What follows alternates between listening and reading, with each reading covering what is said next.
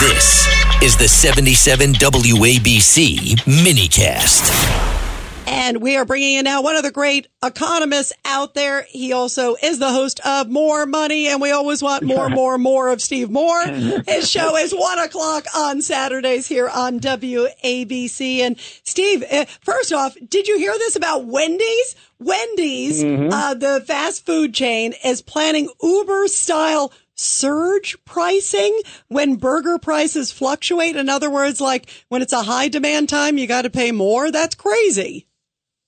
Well, you know, this is just another example of how Biden inflation is just killing people. And, you know, it used to be you could get a, remember that in the good old days, you know, you could get for $6, you could get the Big Mac meal. And now it's like $12 or 14 in some cases $16. So fast food restaurants have been dramatically raising their prices. And, you know, I don't think the villain here is Wendy's. They're trying to figure out, you know, these, you know, I have friends who own fast food uh, restaurant um, you know, restaurants, you know, and the typical one makes they don't make a huge amount of money. You know, they make maybe eighty thousand dollars a year on on one of those franchises, and they have very slim margins. And when you have higher costs of everything, that what what else are these companies going to do? So it's Biden's policies, and remember, he came in and spent six trillion dollars we didn't have, printed the money. It caused massive inflation, and and small businesses. And by the way, these are small franchises; they're getting killed. And, and did you see? I know you know this. Food prices up the highest in 30 years right now. That is an enormous. We all feel it, whether you go to a Wendy's or you go to a grocery store. But you know who Biden's blaming? He's blaming the business owners. He's saying business- it's yeah, your fault, and he's blaming them. Gee, he's going after shrinkflation too, saying, "Uh, well, you know, you guys are ripping off consumers," as opposed to saying maybe my policies created this. Well, that's exactly right. And you know, uh, you rem- do you remember when he ra- he blamed the high gas prices on the gasoline stations? You know, It's got to be the Trump. ones that are Everything is Trump. If it rains today, it's else. Trump. Yeah. You know. Now here, here, let me just want to say one other thing. I just did an analysis looking at, um, you know, what has happened since uh, Biden left office to today in terms of inflation rates. But I looked at specific products. Okay, Rita. So I looked at, for, example, the average for food. They're up twenty three and a half percent in in three years. That's those are Jimmy Carter numbers. Then I looked at, at uh, energy costs. Those are up 26 to 28 percent. Then I looked at what's the average mortgage payment on a 30 year mortgage. That those are up 60 percent. Utility bills up 25 percent. So people are getting crushed by this, and the idea that the Biden inflation is behind us, I don't believe that. Do you? Uh, yeah, I don't. Um, and Judge Weinberg, I just, Steve, I just want to correct one thing for the record. You said since Biden left office instead of mentally, That's he a meant that's a mentally. Freudian that's a Freudian slip. That's a hope and- wishful that's a hope thinking. and a that's prayer. wishful thinking. Yeah, God. thank you for correcting me, Judge. You're a good judge there, and you you, you listen carefully. to J- by- say. J- I meant Steve, did you hear what I said? Biden- I said mentally he left office. Yeah, right. but so here's the thing. Yeah, I mean, it's uh, just to be clarified. I meant when he entered office and when Donald Trump left office. That's January 2021. The spices hiked, and I've said this a thousand times on your show, Rita, but I'm going to say it again. When Trump left office, the inflation rate was below two percent, and Biden took up to nine point one percent. Now we're running at four percent, and it's causing real hardship. And this is why I mean, you keep re- reading the New York Times and the Washington Post, CNN.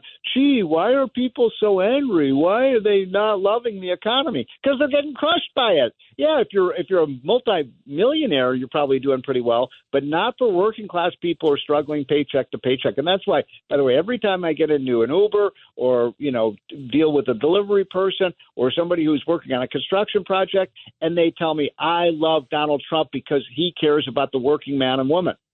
Uh, Craig Eaton. Steve, how you doing? Um, the other thing Hi. we're seeing Macy's planning to shutter 150 of its bad. names. I mean, I, I grew up shopping at Macy's. You know what I'm saying? I my, my parents, my grandparents. It- It's an they're an icon. I mean, what's going to happen? All these stores. I mean, you go into Walgreens, you go into these supermarkets. Everything is locked up in New York City. You can't even get you know anything out of the uh, deodorant. You can't even get deodorant off the shelf. It's disgraceful what's going on. By the way, Craig, did you see in San Francisco, you guys, Yeah. uh, this is true. Uh, a retailer is actually assigning a customer representative with every customer Yeah. because they're afraid my of God. shoplifting. How, I mean, how can anybody do business? How, how far we've Oh, gone God, down in this country? How far we've gone down?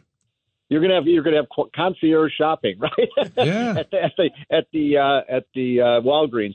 Um, look, the economy is is not in good shape right now, and it just it doesn't feel stable. People understand that we've the only way that we've kept this economy going is through this massive amount of borrowing and everyone knows you can't keep doing that. Then you have the higher inflation, and then you mentioned the crime rates.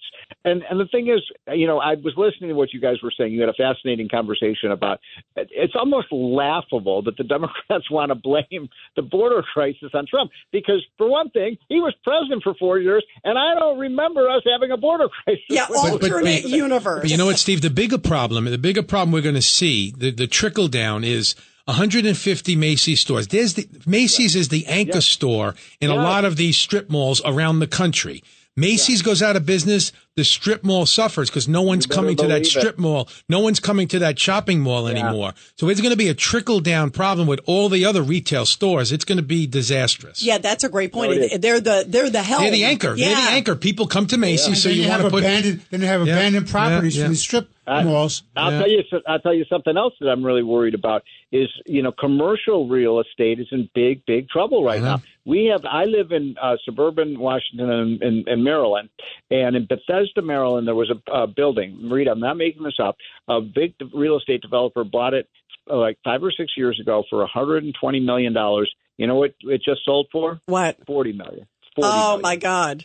Wow. And that guess what? That's going to hurt the developers, but also who do you think holds that loan? The banks do. You know, I'm- you know I'm what I think. Um. I think maybe that person is the same person who decided that Mar-a-Lago is worth eighteen million. you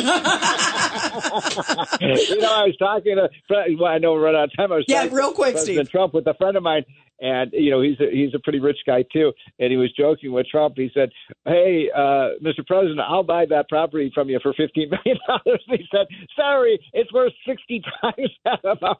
I know. We should all go in. I will all buy it for nineteen million, eighteen million and one dollar, and then we'll flip it, and, and, and we'll live on some islands. You know. Um, It tells you, by the way, what a great businessman that guy is. Do you know he bought that for ten million dollars in 1985, and is per, per currently valued at probably somewhere near, near 250 to 300 million? Wow, that's This amazing. what Except if you're doing. Justice Engoron. Yeah, exactly, exactly. Steve Moore, thank you very much. Everybody, tune in to More Money on Saturday, Saturdays. 1 p.m. Exactly, one p.m. Thanks so much, Steve. We love you. Thank you.